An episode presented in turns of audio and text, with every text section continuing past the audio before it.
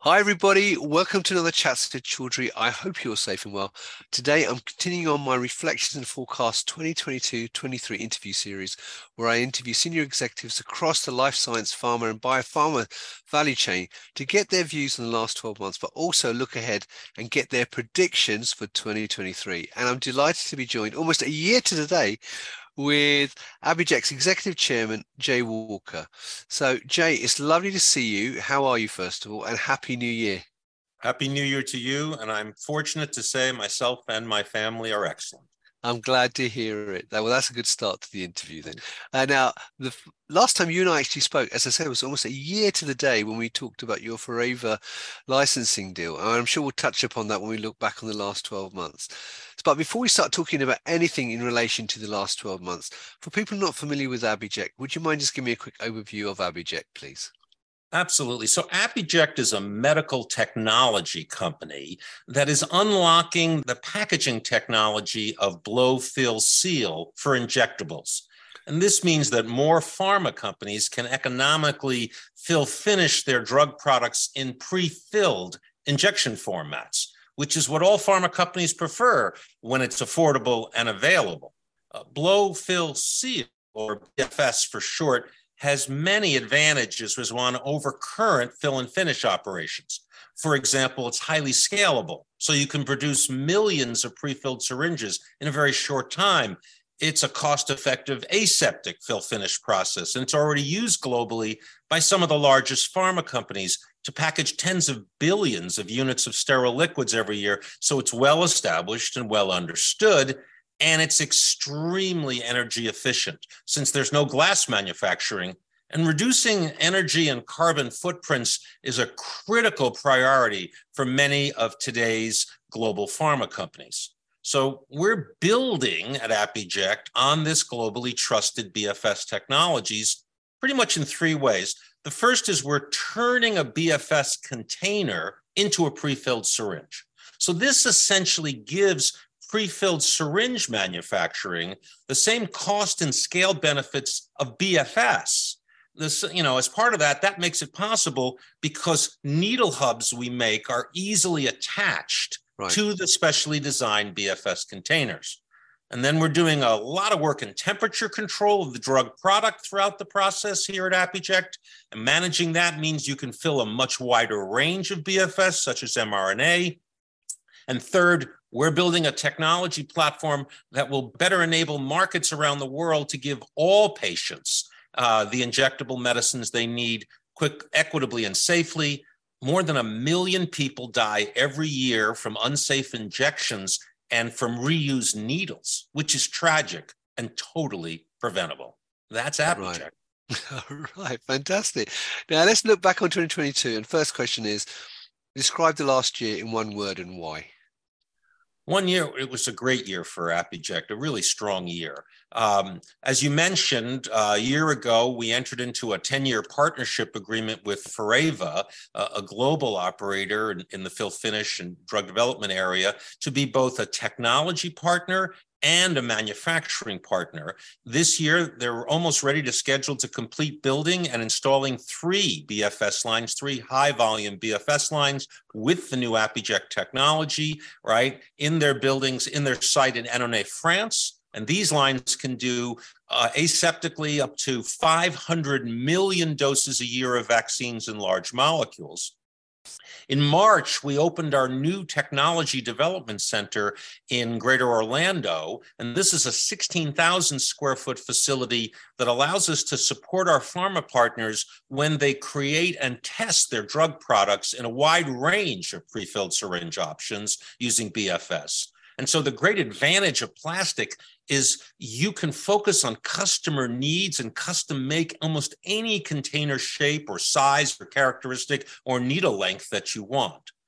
Third, it wouldn't be a great year without raising capital for a young company like ours. We successfully closed our latest capital round of $111 million, all in common stock. And we're very excited to have Royalty Pharma, a multi billion dollar public company, as a new major investor and partner to help us continue to grow. So our current investors all participated in the round, including Jefferies and Company, our original lead investor, who remains so. And then last, we continue to work with the US government, the federal government. Uh, we were originally part of the US government's Operation Warp Speed to rapidly develop and distribute COVID 19 vaccines. And we continued our partnership. Uh, with the US government to create greater domestic reshoring of fill finish capacity for emergency and commercial uses. So we had a lot going on at ApiJect. right. And how would you have described the year in one word, though, Jay? Growth. Well, that sums it up then. Perfect. Um, also, though, looking back at 2022, I mean, what challenges did you see the sector face and what developments really stood out for you? We need to talk about the elephant in the room. The COVID pandemic is not over uh, three or 4,000 people just in the United States died last week. And it's still going on all around the world. Sure. It's the number three reported cause of death in the US in 2022. But thanks in large part to the availability of vaccines, testing, and a limited uh, case of therapeutics created by the pharmaceutical and biotech industries, 2022 also felt like the first year where people and businesses were starting to get back to normal. But the sector faced many challenges, several of which will continue into 2023 for sure. The one we most paid attention to at ApiJect is the continued supply chain difficulties that many pharmaceutical companies face for both materials as well as fill finish services. 2022, like 2021 and 2020, was year of COVID challenges and, and supply chain issues. But coming soon, there's going to be a need for a dramatic amount of long COVID treatments and therapies that we didn't meet. Our treatment toolbox with monoclonals is almost out. We made no real progress on sub $1 testing that is fast and easy, which we've got to do there's really no significant universal coronavirus vaccine in the works, and warp speed has spoiled us to expect miracles. You know, and there's another issue that's close to our heart here at ApiJect, due in part to our global health origins, and that's the slide in childhood vaccination rates around the world. Due to the pandemic, childhood vaccination rates slid to their lowest levels in more than 20 years. We've gone backwards, not immunizing millions and millions of children, large part due to the supply chain failures caused by the COVID pandemic, and also the fact that a lot of the industry and the governments had to focus on the emergency at hand. And of course, like all things, prevention and children tend to be the last in line. Right. I mean, you talked about supply chain, but you as a business, how have you managed to overcome the supply chain issues? We have an enormous advantage in supply chain. We only use two raw materials widely available pharmaceutical grade plastic and needle hubs, cannula. So we don't have all the stoppers and, and, syringe components and assembly and all the things you have to do. We don't have washing and cleaning and crimps. So fundamentally, when you take all the elements out of the supply chain, your supply chain is much, much more resilient. In addition, a BFS machine is small. Even with the packaging lines and, and the inspection in place, we take very little square footprint compared to, you know, fill finish facilities, which are large with giant clean rooms. The clean room, clean area in a BFS is the size of a shoebox. That means your resilience is much, much higher when you use the ApiJect technology. Right. Now, you already touched on, upon this a bit, I think, in your previous answer, though.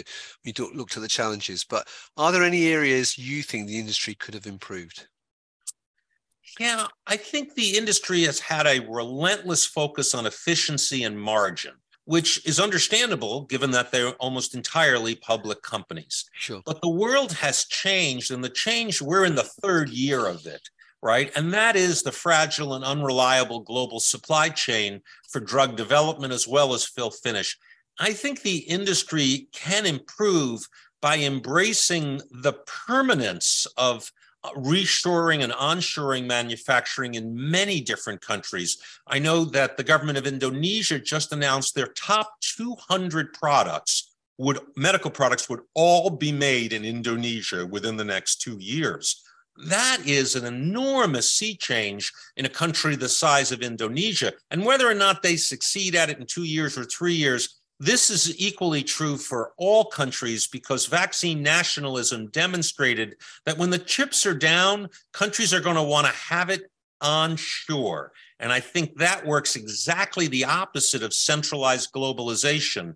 And I think we're not seeing enough CEOs and global supply chain managers recognize that this strategic shift is going to be decades long this time.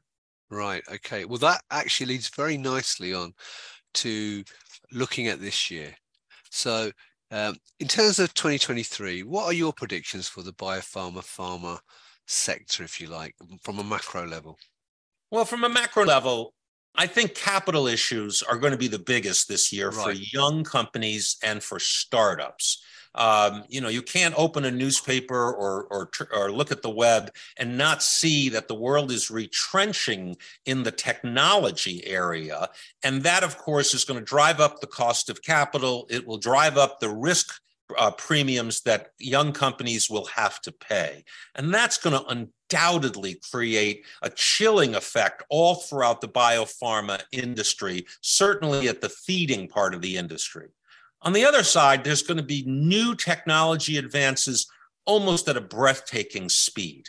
I know clearly it every week in science and nature or in all the leading journals, you start to see the pace of change has picked up so dramatically.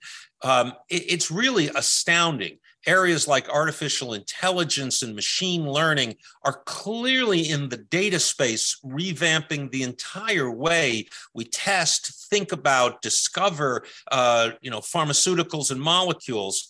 And I think we're going to have that in 2023 double or triple. But on the other side, we're facing a crisis, undoubtedly, in COVID. It's just a matter of time before I believe uh, the virus, the current COVID virus, mutates to uh, a form that none of our vaccines will work. All of our vaccines rely on attacking the uh, the spike protein, sure. which means if the virus mutates into a way that the spike protein isn't the major element of it or disguises itself, we will have to start over. The world does is not ready for starting over. So this could be, and I believe it will be by the end of the year, a crisis in acute COVID, in addition to the crisis in long COVID, which I'm happy to talk about if you want. Well, please do, because I've got you here. And tell me more about that as well. Well, most people think of COVID as an acute disease. That's sort of like thinking of polio as an acute disease, right? It's not. It's like thinking of HIV as an acute disease.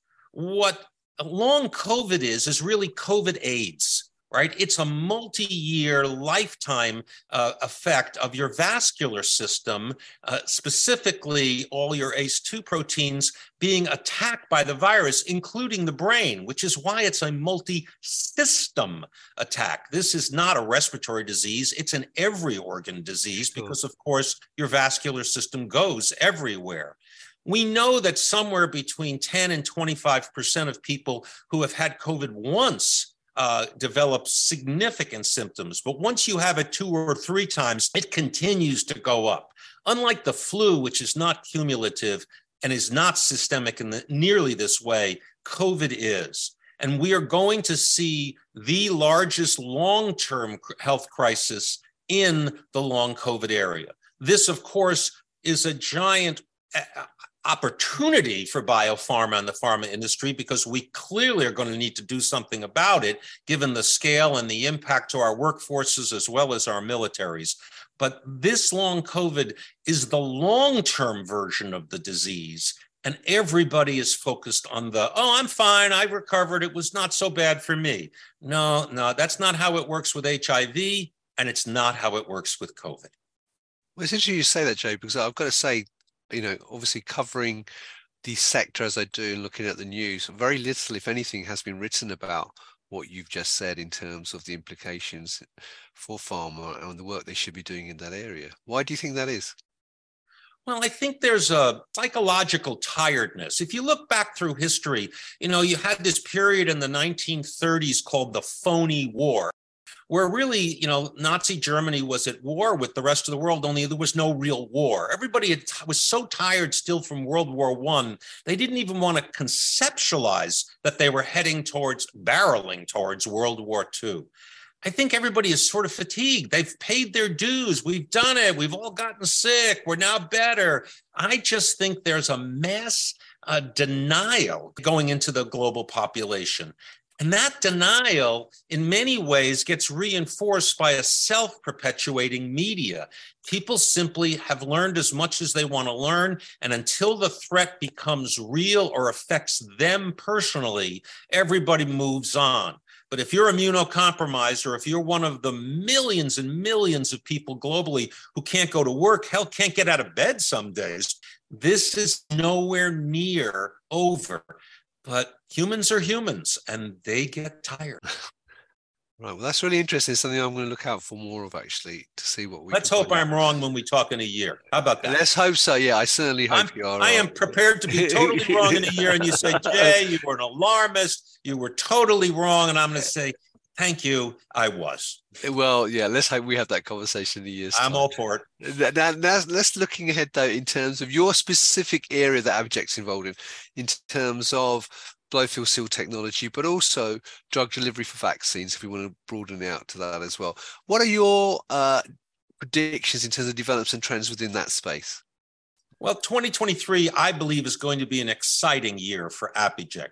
We're going to continue making real progress uh, with multiple pharma partners, both in the US and around the world. While I don't have any announcements at this moment, I think we're going to have some very positive news coming in the next few months. Uh, for example, our team is also moving very well in improving even further temperature controls throughout the advances. And we're supported on this by the US government funding for, from both HHS and Department of Defense. So you're going to see us managing heat sensitive biologics, which we already do, but we're going to manage it even better all the way through ultra cold mRNA. The sheer fact is the US and the world's need a rapidly scalable, reliable supply chain answer whenever we need to make and distribute and fill finished drugs quickly.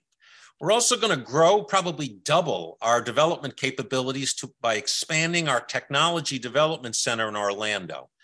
By having a large technology dev center, we can work with many different pharma companies at the same time and it's part of our continuing work with the US government to onshore R&D and manufacturing capabilities for BFS and other pharmaceutical processes.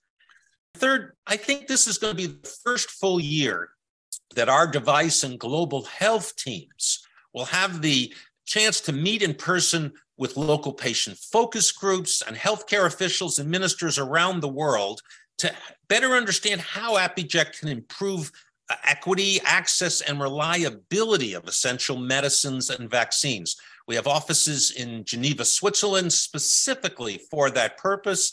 And we've opened a new tech development lab in London to allow us to additionally create even more high tech answers at low cost. And that is exactly what I think Apiject is positioned for. So, Jay, one last question then. As we are at the beginning of the year, what message have you got for the viewers out there?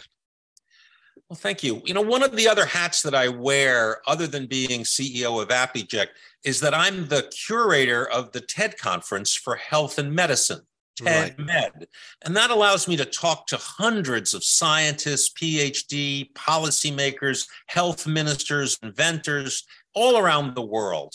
All right. And it also allows me to take a broad look at the medical landscape. So I can tell you, this is about the most exciting time ever for biotechnology and pharma. We live in a mobile world, and everything but medicine is on the Internet of Things. This is crazy. We're going to have dose tracking at the point of injection and throughout the supply chain. We should know where every dose of medicine is, when and where it's being used in real time. These are technologies that will improve the quality of life and safety of billions of people because there are more mobile phones than toothbrushes in the world. This is the sea change, the step function we're looking for. And this year, not counting the challenges we face with the virus and its derivatives, is going to be the first of many years of extraordinary growth and changes, whether it's gene editing or literally information processing that allows you to unlock the brain, the heart, and all kinds of electrical systems in our body. So couldn't be more excited for the years ahead, starting with this one. That's brilliant, Jay. Well, look, thank you for finishing on such a positive note. I'm glad to see. So that's fantastic. Well, all that's left for me to see, Jay, is that first of all, thank you very much for taking time to talk to me. It's really interesting talking to you and inspiring actually hearing what you have to say. So I wish you, your loved ones, and everyone at ApiJect a fantastic 2023, full of success, happiness, and more importantly, health, of course, as well you and your family as well. Uh, thank you for having me. I look forward to being wrong next year. well, I hope you are in some respects and right in other ways. Um, and viewers, if you have any questions based on what Jay has said today, and he's obviously said quite a lot of different interesting things there, feel free to put them in the comments below the video, or you can message Jay directly. He is on LinkedIn as well. And all that's left me to say is, Jay, once again, thank you very much. And viewers, I wish you a fantastic 2023, full of success, happiness, and good health as well. And until next time, as always, stay well and stay safe. Bye bye. Bye bye.